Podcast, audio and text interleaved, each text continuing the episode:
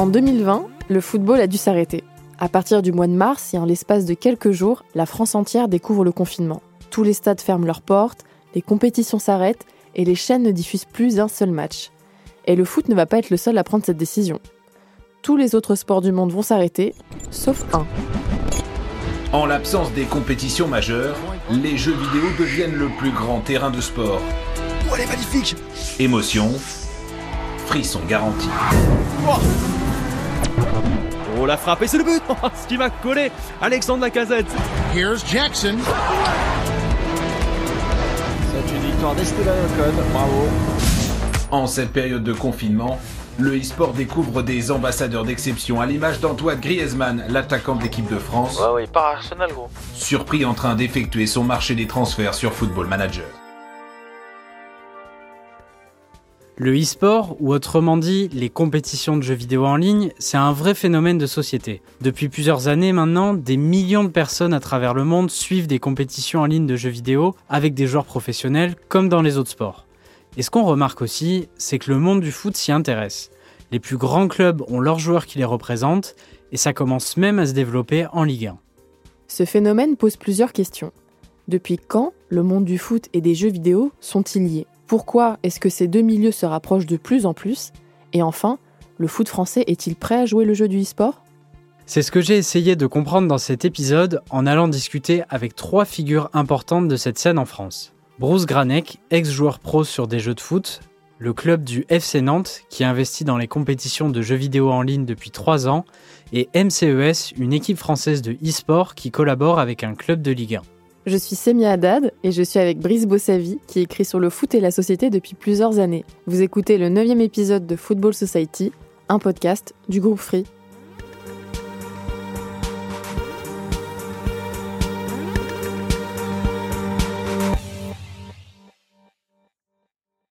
Comme on le disait en introduction, le e-sport, c'est la grande tendance de ces dernières années. Une nouvelle pratique qui a pourtant eu du mal à être comprise par tout le monde, exemple dans le Grand Journal en 2014. Pour commencer, une addiction, une nouvelle. On connaissait l'addiction aux jeux vidéo. Maintenant, il y a une addiction aux vidéos des gens qui jouent aux jeux vidéo. J'avais compris. J'avais Ça compris a un nom. Non. Ça s'appelle Twitch. Twitch, c'est une plateforme en fait où les gens se filment live en train de jouer aux jeux vidéo. Donc, c'est pas une niche de geek, c'est un vrai phénomène. Il y a déjà 5 millions d'utilisateurs. Il y a des gens qui donc regardent d'autres gens en train de jouer Voilà. pour vraiment rien avoir à foutre de sa vie, quoi. Ouais, ou avoir envie de passer des niveaux à Pokémon. C'est une désolation totale ce que vous me racontez, Mathilde. En 2020, selon Médiamétrie, un peu plus d'un Français sur 10 ont regardé du e-sport dans l'année, ce qui représente 7,8 millions de personnes quand même. Mais pourquoi est-ce que ça intéresse le monde du football? Parce qu'à la base, les deux univers sont très liés. Pour le comprendre, il faut d'abord un peu remonter dans le temps et reparler des liens entre foot et e-sport.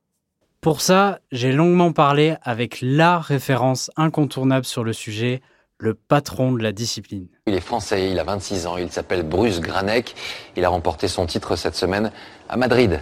Arnaud Ursule et Jean-Marie Lecartier l'ont rencontré, regardez. Cela ressemble à une chambre d'adolescent. C'est en fait un petit centre d'entraînement. Deux adversaires, deux manettes, un écran. Bruce Granek prépare chaque compétition avec ses amis. Deux heures de jeu par jour entre discipline de pro et divertissement.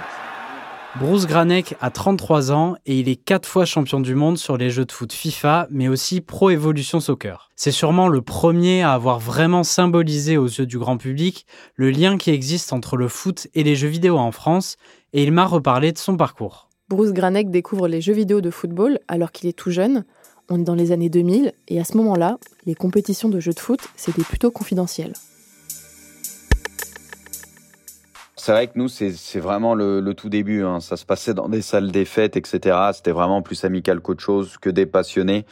Voilà, au mieux, euh, pour la plupart des tournois, tu gagnais des consoles à l'époque. Voilà, c'était déjà très bien, mais je veux il n'y avait pas de somme d'argent folle, à part la Coupe du Monde, par exemple, ou des tournois internationaux. Mais ça, fallait déjà être parmi les meilleurs joueurs au monde pour pour y participer. Donc euh, moi, bah, je jouais aux jeux de foot. Euh, Il y a eu l'arrivée du online, je crois que c'était sur PES 4. Et du coup, ça m'a permis un peu de jouer contre d'autres personnes, plutôt que des potes, etc. ou mes frères, parce que forcément, tu peux pas avoir un réel avis euh, sur ton niveau quand tu joues euh, si peu de personnes, on va dire. Donc ça m'a permis de jouer contre des joueurs déjà de la France entière et même d'Europe, et donc de me tester et de voilà, il y avait des sortes de ladders, etc. Des tournois, c'était amicaux, mais même ça me permettait d'avoir de la continuité et de voir mon, mon niveau quoi.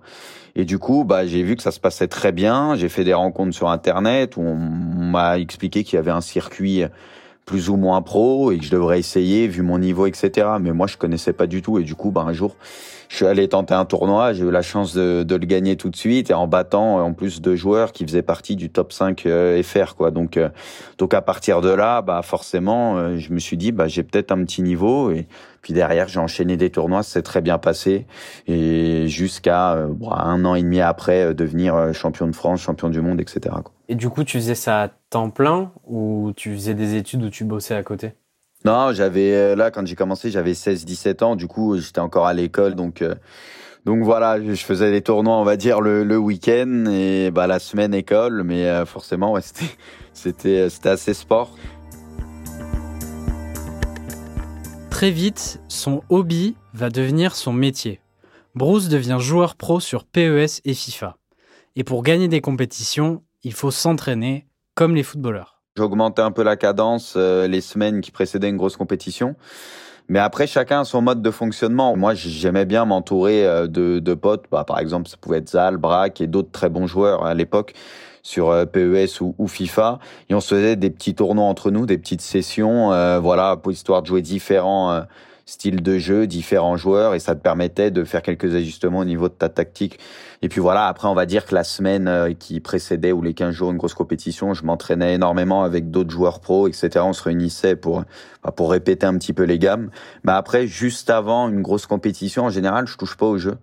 Euh, un ou deux jours avant la compétition, bizarrement, j'avais pas envie de jouer et surtout pour avoir justement l'envie de jouer euh, un peu pour euh, pour la compétition parce que voilà on sait qu'en général une compétition ça peut prendre un petit peu le dessus sur le côté plaisir on va dire mais vu que j'avais joué énormément euh, les jours semaines qui précédaient bah, au bout d'un moment forcément t'es un petit peu en overdose et t'as envie de t'as moins envie d'y jouer donc je faisais exprès de de jouer pour avoir un peu plus d'envie et de plaisir au moment de la compétition aussi.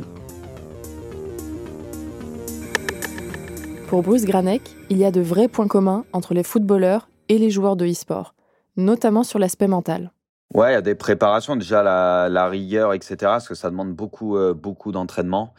Donc euh, forcément, euh, il y a quelques similitudes à ce niveau-là, même si encore une fois, c'est sûr que c'est c'est pas physique, mais c'est très très très mental. C'est très dur, c'est éprouvant parce que tu passes pendant un match ou une compétition par toutes les émotions, la déception, euh, bah, la joie par moment. Donc, faut savoir gérer tout ça. Donc, euh, l'aspect mental est très important parce que voilà, très vite, euh, lorsqu'on marque un but, on peut se voir un peu trop beau et derrière, bah, se relâcher un peu et donc être puni.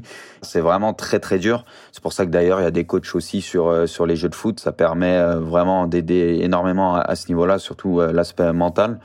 Donc euh, après euh, sur le sérieux aussi, hein, c'est bateau, mais c'est comme dans tout. Hein, c'est sûr que si on fait la fête la veille d'une compétition, on se met pas dans les dans les meilleures dispositions pour euh, pour être performant. Donc donc voilà, c'est. Je pense que si tu enlèves la partie physique dans le reste, au niveau de la préparation, etc., il y a il y a quand même pas mal de points communs. Ouais. Est-ce que tu te souviens de ton premier titre mondial du moment où tu gagnes?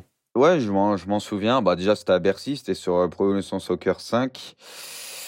Et, euh, et, oui, bah je, je gagne. En fait, c'est un sentiment qui est qui est très bizarre. ça m'a pas fait ça pour les autres fois où j'ai gagné, même si c'était toujours incroyable. Mais la première fois, en fait, quand tu gagnes une compétition comme ça, tu penses aux déceptions que tu as eues peut-être à certains tournois euh, la saison passée, par exemple, que j'avais perdu, je pense, par euh, manque d'expérience. Et tu te dis, le travail paye quoi parce que t'as pas lâché, tu t'as entraîné, euh, t'as fait les choses bien en fait, et t'es récompensé. Tu te dis bah je l'ai mérité, j'ai bien fait les choses et du coup bah t'es très content de ça quoi. C'est t'es très satisfait et d'une certaine manière t'es bah t'es un peu fier de, de toi quoi. Au fur et à mesure des années, Bruce Granek va alors enchaîner les victoires et gagner trois autres titres de champion du monde sur FIFA. Petit à petit, le monde du foot s'intéresse à lui et il se retrouve à jouer des matchs face à des stars du milieu, comme Karim Benzema par exemple. On sait que tu as joué contre des vrais grands joueurs de foot. Je pense notamment à Benzema. Est-ce qu'en jouant avec eux, le fait qu'ils jouent au foot dans la vraie vie, ça leur donne des aptitudes euh, pour le FIFA ou, ou PES. Ouais, clairement, clairement. C'est pour ça qu'on a des, des joueurs pros euh, sur FIFA. Je pense par exemple à, enfin des joueurs pros dans la vraie vie plutôt, mais qui sont très forts à FIFA. Je pense à, à Valentin Rongier par exemple, qui fait des 30-0 en FUT Champions. Euh, voilà, c'est monstrueux et c'est pas le seul. Il y a d'autres pros. Euh, qui sont euh, très très forts. Ils ont forcément déjà, ils, sont jeunes pour beaucoup. Du coup, ils ont grandi aussi avec euh, bah, FIFA et ils ont forcément une très bonne vision de jeu, une très bonne connaissance du foot. Donc ça peut être qu'un plus. Donc tu ressens ce petit truc. Oui, par exemple Benzema, je sentais que lorsque, par exemple, quand il combinait devant le but dans les 30 derniers mètres, il se trompait jamais. Karim Benzema opposé au champion du monde d'un jeu vidéo de foot dans un Real Barça virtuel. Tellement il accélère même pas. Moi, j'ai plutôt une bonne vision de jeu. J'arrivais à bien lire le jeu et il arrivait à me mettre en galère parce que je sentais vraiment son, son côté foot et il lisait très vite le jeu, donc c'était dur de, de, le suivre. Il a vraiment ce côté, euh, ce côté offensif et même ce côté tueur devant le but voilà, il sait quand il peut tirer, il sait quand il faut pas tirer, et puis voilà, quoi, il le sait très bien, et du coup, il prenait souvent la, la bonne décision devant le but. Ouais. Justement, j'ai l'impression qu'on voit de plus en plus de liens euh, aujourd'hui entre euh, le foot pro et le, e-sport, avec des joueurs qui investissent dans le e-sport, euh, des, des mecs comme Valentin Rongier ou Martin Terrier ou Bozoc qui, qui s'investissent aussi. Est-ce que tu as l'impression que ces deux domaines se rapprochent par rapport à ton époque? Oui, ça, ça se rapproche. Bah, en plus de ça, je pense que ça a donné beaucoup d'idées, notamment Twitch.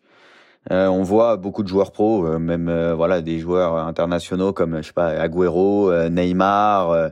voilà, on, voit plein de joueurs streamer, etc. Même des sportifs de haut niveau. Et c'est vrai que c'est la tendance un petit peu. Il y a même Gareth Bale qui a lancé sa structure aussi. Il y a beaucoup de de joueurs déjà parce qu'ils aiment euh, l'e-sport pour la plupart parce que forcément euh, voilà la plupart de, de ces joueurs là ils ont ils ont 30 ans max ou ils sont ils ont un tout petit peu plus ou alors euh, même moins. Et du coup ça leur parle tout tout cet univers quoi que ce soit Twitch l'e-sport etc donc forcément ils jouent beaucoup à FIFA ou à d'autres jeux donc ils s'y intéressent et c'est pour ça qu'on a de plus en plus de de joueurs professionnels de foot bah, qui lancent leur structure ou en tout cas qui s'y intéressent, même les sportifs hein, tout court, parce que voilà, on l'a vu ces derniers temps, notamment avec le confinement, il y a eu énormément de, sportifs. Ils regardent souvent euh, des lives, notamment sur euh, sur Twitch. Ils sont très intéressés par ce milieu-là parce que c'est une tranche d'âge euh, qui baigne aussi un peu là-dedans, quoi. Des tournois dans des salles des fêtes dans les années 2000 au match face à Karim Benzema, Bruce Granek a en fait vu le e-sport devenir un phénomène de société. Et depuis quelques années, les jeux vidéo intéressent les footballeurs, mais aussi les clubs. En l'espace de 4 ans, 7 équipes de Ligue 1 ont ouvert des structures de e-sport professionnels dans leurs clubs. Le PSG, Lyon, Monaco ou Lille ont ainsi recruté des jeunes joueurs pour les représenter dans des compétitions de jeux en ligne tout au long de l'année. Pour comprendre pourquoi ces clubs de Ligue 1 s'intéressent à l'e-sport, je suis allé parler avec l'un d'eux, le FC Nantes. En 2016, c'est l'un des premiers avec le PSG à s'être intéressé au sujet. Et comme te l'a raconté Baptiste Uriez, le directeur marketing des Canaries, se lancer dans ce secteur à l'époque, c'était assez inédit.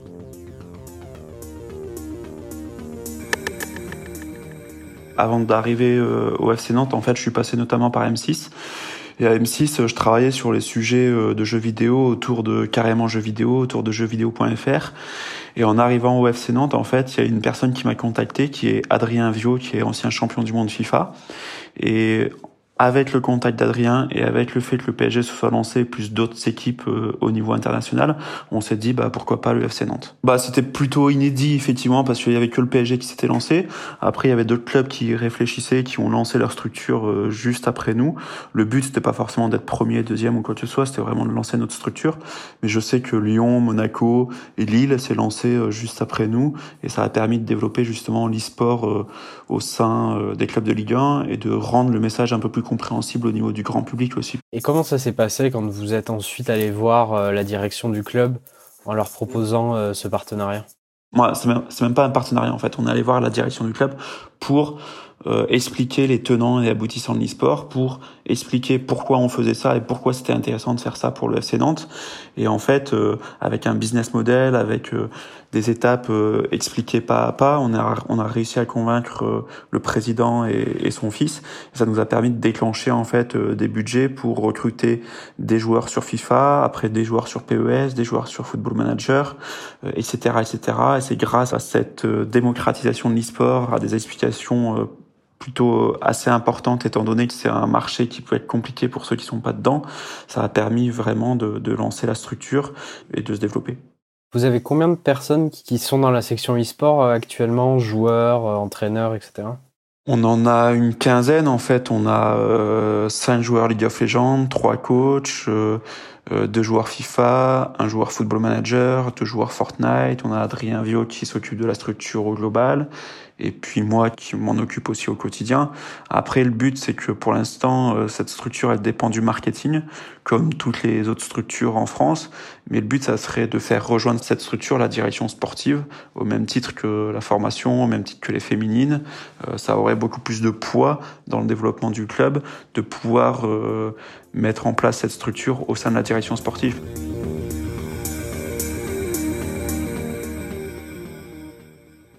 Pour s'insérer dans le secteur du e-sport tranquillement, le FC Nantes va d'abord se concentrer sur ce qui paraît le plus logique, les jeux vidéo sur le thème du foot. On s'est lancé en fait avec des jeux de foot pour raconter une histoire et pour que cette histoire soit compréhensible au niveau du grand public, dans le sens où si on s'était tout de suite lancé sur Counter-Strike ou euh, Fortnite, on n'aurait pas forcément compris pourquoi le FC Nantes se lançait.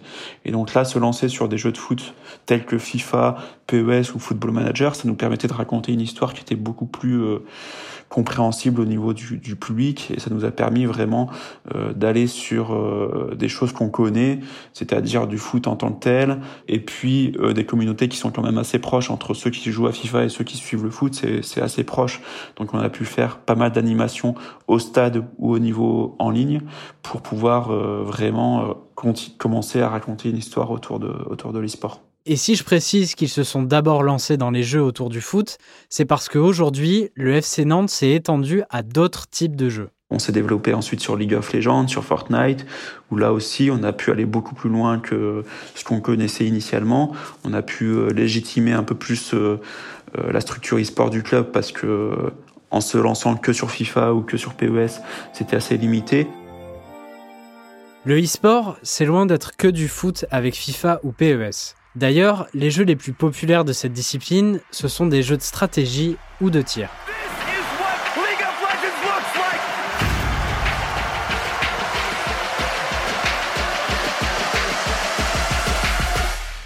Par exemple, le jeu le plus populaire dans le monde du e-sport, c'est League of Legends, un jeu de stratégie dans lequel deux équipes s'affrontent pour détruire la base de l'équipe adverse. Chaque année, les championnats du monde de cette compétition réunissent entre 1 et 3 millions de personnes sur la plateforme de diffusion Twitch.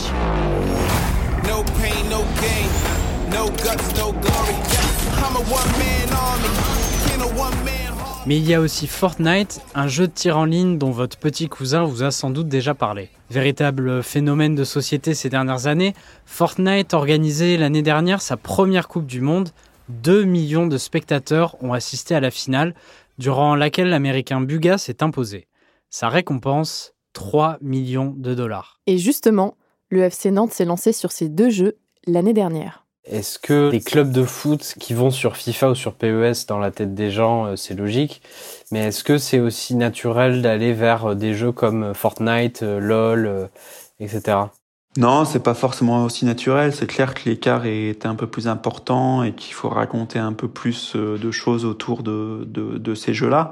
Mais encore une fois, euh, beaucoup de clubs ont fait ça avant nous, donc ça a permis euh, d'arriver euh, de façon euh, plus simple euh, forcément parce que des clubs à l'étranger ou des clubs en France l'avaient déjà fait mais c'est vrai que des jeux comme Counter-Strike ou d'autres on peut se poser la question de faire ça ou pas pour le club quoi. Pour le FC Nantes, cet investissement sur le terrain du jeu vidéo a plusieurs intérêts.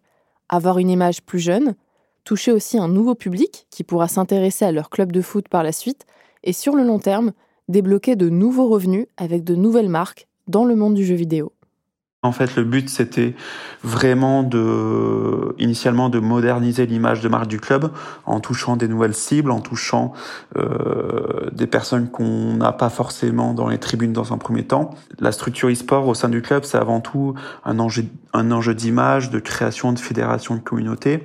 Est-ce que vous avez déjà vu des effets positifs pour le club via ces partenariats euh, dans l'e-sport Ouais, forcément, ouais, on voit beaucoup d'effets positifs en termes d'image, en termes de communauté, euh, en termes de, de nouveaux marchés, de, d'élargissement de, de, territoire de marque.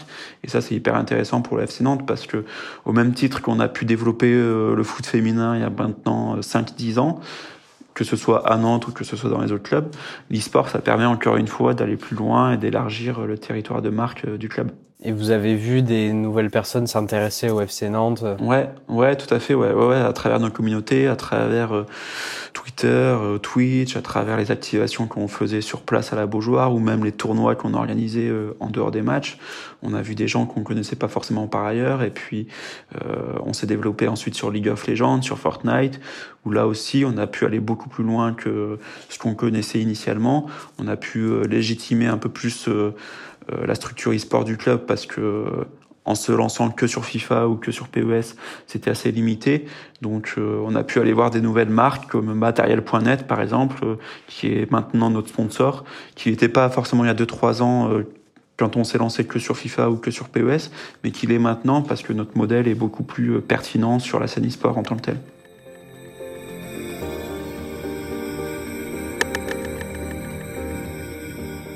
Et depuis 4 ans, les plus hautes instances du football se sont lancées à leur tour dans le e-sport. En 2016, la Ligue de football professionnel, qui organise la Ligue 1 en France, lance la e-Ligue 1, le championnat de France de football sur FIFA. Et pour bien faire les choses, ils vont nouer un partenariat avec la chaîne de télé Bein Sport, qui va diffuser les matchs sur son antenne, avec Bruce Granek en co-présentateur.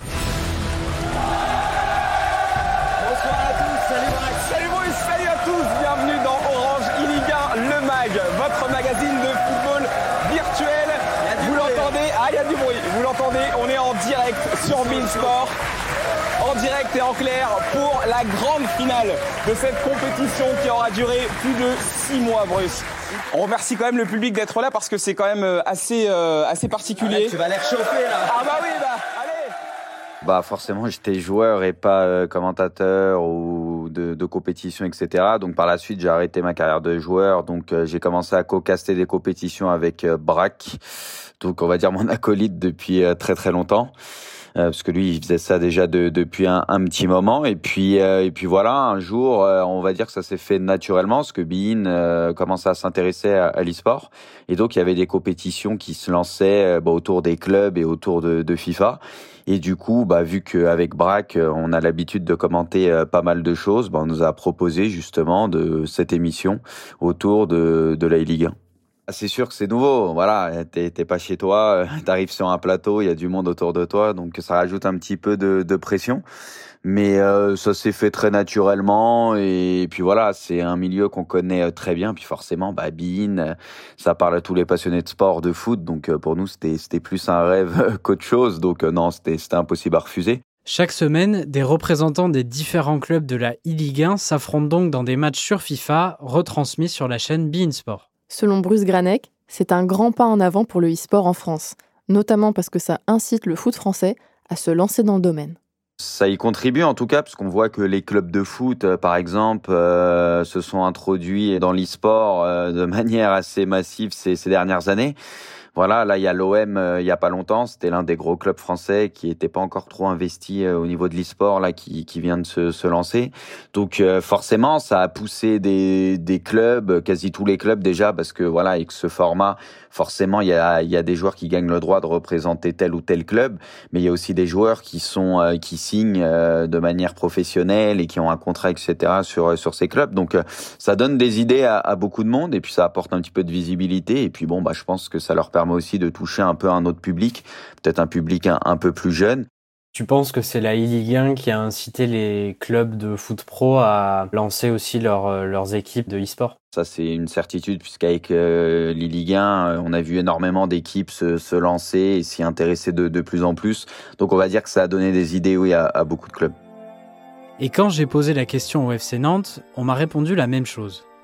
Euh, Est-ce que le fait que, que la Ligue 1, la LFP euh, ait organisé une compétition de, de euh, la Ligue 1, est-ce que ça, ça a été quelque chose de positif aussi pour vous et pour les autres clubs euh Tout à fait, ouais. Ouais, ouais c'est ultra positif. Honnêtement, ça a permis vraiment de, de booster l'e-sport en France. Nous, c'est quelque chose dans lequel on croit beaucoup. Donc, on essaye vraiment d'expliquer notre stratégie au maximum de, de, personnes, au maximum de directions dans chaque club pour pouvoir euh, vraiment euh, mettre en place euh, une compétition d'envergure en France comme l'est la Ligue 1, mais comme pourrait l'être d'autres, d'autres sur d'autres jeux. Ça, ça permet de légitimer un peu notre notre structure et ça permet euh, d'espérer pourquoi pas un championnat euh, euh, entre clubs avec l'ensemble des clubs euh, sur le même modèle que le championnat de foot. Donc il y a plein de choses à à, à, espérer, il y a plein de choses à développer. Euh, la scène e-sport, notamment sur FIFA, elle n'est pas encore forcément mature. Donc euh, il y a toutes ces choses-là euh, à développer pour qu'ensuite le modèle économique soit rentable pour chaque club. Et en dehors du FC Nantes, est-ce que vous avez l'impression qu'en France, en Ligue 1, le e-sport dans les clubs, ça devient un vrai sujet? Ouais, tout à fait, ça devient un vrai sujet sur sur euh, grâce à la ligue notamment qui fait un énorme travail sur le sujet e-sport. Euh, ils vont mettre en place un nouveau format euh, de les Ligue 1, ils vont responsabiliser les clubs, euh, ils font un vrai travail d'évangélisation aussi de l'e-sport euh, au sein des autres clubs. Donc on voit que plus en plus de, de plus en plus de clubs se lancent et c'est super. Et vous, vous avez d'autres clubs qui viennent un peu vous consulter pour voir comment vous avez fait? Euh, Ouais, tout à fait. Il y a, plein d'autres clubs qui viennent nous consulter, que ce soit à Nantes ou que ce soit à Lyon, Lille, le PSG ou Monaco. Et, nous, par rapport à ça, on est, on est transparent parce que même si on est euh, concurrent sur le terrain, sur la partie euh, e-sport, sur la partie marketing, on peut vraiment euh, partager le maximum de choses. Et moi, j'encourage, j'encourage tous les clubs à, à, se lancer parce que ça, ça permet vraiment énormément de choses et ça permet vraiment de, de se développer en tant que, en tant que club. Quoi. Comme le FC Nantes, plusieurs autres clubs de Ligue 1 ont investi dans le secteur du jeu vidéo. Et les échanges entre monde du e-sport et football professionnel sont aujourd'hui de plus en plus fréquents. À tel point que certains clubs de foot s'associent même directement avec des clubs de e-sport professionnels. C'est par exemple le cas de MCES, en seulement deux ans, cette équipe de e-sport basée à Marseille a réussi en très peu de temps à devenir un acteur important du milieu en France, tout en nouant des partenariats avec le monde du foot français. J'ai appelé Romain Sombré, le président du club. Depuis deux ans maintenant, son équipe a noué un partenariat un peu particulier avec un club de Ligue 1, le LOSC de Lille. Moi, j'habite Marseille, donc logiquement, j'ai appelé le LOSC. Ça paraît logique, non euh, Non, non. Au début, au début, on a contacté l'OM pour être tout à fait euh, transparent. Euh, y a, y a, avant même qu'on ait lancé le projet, euh, pour leur parler de l'idée, parce que moi, je travaille avec, je travaille avec le club. Et à l'époque, la direction n'était pas euh, pas très très motivée, pas très intéressée par par l'e-sport, voire même un peu en rejet du jeu vidéo. Euh, il se trouve qu'il y a un ancien de l'OM euh, qui s'appelle Baptiste, que, je connaissais parce que j'avais travaillé avec lui, qui était en stage à l'époque à l'OM, qui a intégré le LOSC et, euh, et qui m'a appelé un jour en me disant euh, voilà Romain, j'ai vu que tu, tu te lançais dans l'e-sport. ils étaient en contrat avec une autre équipe qui s'appelle Gamers Origin et ils avaient envie de, de, mettre un peu de sang neuf. Donc on a réfléchi ensemble en fait à comment on pourrait euh, coproduire une équipe. Parce que ce que voulait pas le LOS, c'était euh, repartir sur un modèle. On est le LOS e-sport, euh, une équipe qui est opérée par quelqu'un en, en, marque blanche en dessous. Et, et, donc on a décidé de lancer une marque commune, LOSC MCES, avec avec des réseaux des réseaux social media communs, avec une chaîne Twitch, avec voilà, tout, tout le dispositif de com aussi, et pas pas dans un modèle de, de, de prestataire, mais vraiment dans un modèle de partenaire où on y va ensemble et on partage les coûts, les bénéfices, euh, les bonnes choses, les bonnes nouvelles comme les mauvaises nouvelles. Donc c'était un peu nouveau déjà dans le monde de l'e-sport. On a lancé ça la première année. Euh, on, a, on, a, fini euh, vainqueur de la, sur la partie PS4 et finaliste sur la partie Xbox. Donc euh, les résultats étaient là. Comme la plupart des clubs de foot qui se lancent dans le e-sport, la première année était consacrée aux jeux de football, pour ensuite s'ouvrir à d'autres jeux. On a commencé à entamer des discussions avec le LOS pour, pour les faire venir sur un autre jeu qui nous, nous est, nous est très cher et qui est très facile à activer, et, voilà, qui est Fortnite. Et, euh, et, voilà, on en est arrivé après plusieurs mois de, de, discussion, parce que dans un club de foot, aller sur Fortnite, c'est pas évident, forcément. Oui. Euh, mais on en est arrivé à faire l'annonce qui est sortie il y a, il y deux jours et, et qui a, qui a explosé tous les records d'engagement sur les réseaux sociaux, même pour le LOSC.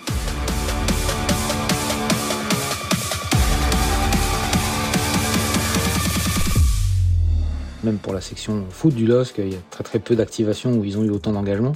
Dans cette vidéo d'annonce dévoilée le 15 décembre dernier, on voit des images du jeu Fortnite se mélanger avec des extraits de matchs du LOSC. En quelques heures, la vidéo va en effet faire plusieurs dizaines de milliers de vues, comme si c'était une annonce de transfert. Depuis, le LOSC a donc trois jeunes joueurs qui le représentera dans les compétitions officielles sur Fortnite tout au long de l'année. Et comme me l'a expliqué Romain Sombré, même si Fortnite n'est pas un jeu de foot, l'opération est une réussite pour une raison, la section e-sport du LOSC respecte la philosophie de l'équipe qu'elle représente. Je pense que là, pour le coup, l'opération euh, qu'on a fait avec le LOSC euh, est, un très très bon exemple de, quelque chose de réussi, parce qu'on n'a pas trahi l'ADN du club, euh, du club du, du LOSC, je veux dire, qu'on a, on a, on a su à travers l'opération de communication qu'on a fait, les, vidéos qu'on a sorties, montrer la, cohérence entre les deux, euh, rester sur une logique de, développement de talent, donc euh, qui est quand même le grand credo du, du LOSC. Donc c'est des petits jeunes qu'on a pris euh, en devenir, qui sont des futurs des futurs grands, on l'espère, en tout cas des petites pépites. Et, la communauté a très très très très bien réagi. vraiment les tous les tous les retours qu'on a pu avoir et voir dans les dans les différents fils des réseaux sociaux sont sont hyper positifs. Donc il y a moyen de le faire. Je pense qu'il faut, euh, il faut se dire pour le club, on ne sait pas faire, on s'associe avec des professionnels du, domaine et, c'est vraiment la posture qui est d'ailleurs très agréable du LOSC, c'est que euh, dans tous les calls qu'on fait en préparation, c'est bah, c'est vous les experts. Et selon vous, pourquoi est-ce que depuis trois ans, pas mal de clubs de Ligue 1, que ce soit Lille, Lyon, Nantes, euh, Marseille récemment du coup, se lancent dans le e-sport? Elles, n'ont pas tous les mêmes objectifs, mais un objectif commun qui est, euh, de, je pense, de regarder un peu ce qui s'y passe. Donc, euh, en, faisant ça, c'est un peu une façon de dire, euh, ok, on teste, on, on, voit, on rencontre les acteurs de l'écosystème, on travaille six mois avec un tel, un an avec l'autre, et, et, ça nous permet de comprendre un petit peu ce qui se passe. Donc, je pense qu'il y a déjà une, première étape qui est de comprendre ça, et, et les clubs se lancent parce que ils se disent qu'il se passe un truc et qu'il faut qu'ils arrivent à comprendre. Après, le deuxième, c'est bah, bien sûr, c'est de penser que euh, vont pouvoir toucher de nouvelles communautés, ce qui est le cas. Hein, euh, ça permet de toucher de nouvelles communautés, mais mais à la hauteur de l'investissement qu'on y met. Si on met pas beaucoup d'argent, bah, on va toucher les communautés, mais euh, bah, pour faire simple, hein, si, si tu veux recruter un super joueur Fortnite ou un streamer, ou, bah, ça va te coûter 10 000 euros par mois. Et si tu l'as pour l'année, le, le, budget de 10 000 euros, bah, tu vas recruter un joueur moins connu, donc tu vas, tu vas moins être en capacité d'attirer ces communautés. Donc il y a une vraie question de budget, comme dans le foot, euh, voilà, hein, comme, comme la logique des clubs de foot. Quoi. Pour Romain Sombré, président de MCES, les clubs de foot peuvent tout à fait se lancer dans le domaine du e-sport. Mais il faut bien faire les choses, pas juste vouloir surfer sur une mode. Je leur dis souvent, et on en parle souvent, il faut, il faut aussi euh, avoir une vision long terme, euh, faire des coups, aller dans l'e-sport pour se dire ah on va aller choper des nouvelles communautés à qui on va vendre nos maillots ça marche pas et ça marchera jamais. L'e-sport, c'est euh, comme tout domaine, il faut du temps, il faut monter en puissance, en compétence, en connaissance, se faire connaître, donner à la communauté pour qu'elle vous renvoie. Et, euh, et on peut pas y aller juste en disant euh, je m'appelle le PSG, Manchester City ou le Barça, peu importe. Hein, enfin, je sais pas si tu connais un petit peu le domaine, mais c'est des échecs souvent parce que euh, parce qu'il n'y a pas le bon niveau d'implication, que c'est que le marketing qui gère ça, que c'est pas forcément une décision stratégique du club, euh, vraiment une volonté d'y aller. Donc euh, souvent l'e-sport est géré par le petit stagiaire du digital à qui on donne ça en disant bah, bah, voilà on te donne on te donne 20 000 euros et fais des fais des miracles. Donc ça marche pas et ça marchera jamais.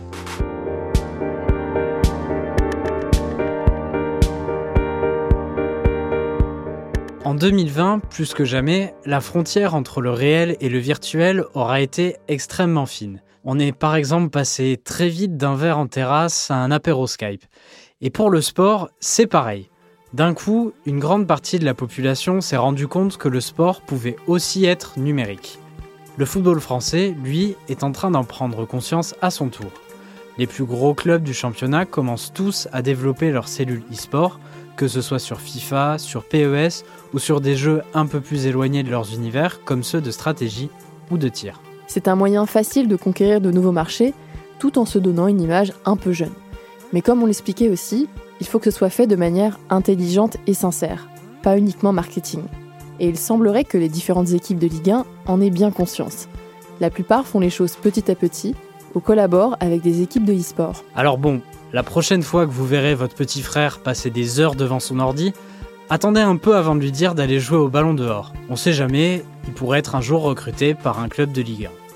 Je suis Brice Bossavi. Je suis Semia Haddad et vous venez d'écouter le neuvième épisode de Football Society, un podcast du groupe Free. Vous pouvez le retrouver sur toutes les plateformes de podcast et sur l'application Free Ligue 1 Uber Eats. On vous donne rendez-vous au prochain épisode, on vous parlera de la retraite des footballeurs. Football Society est produit par Louis Créative, l'agence de contenu audio de Louis Média.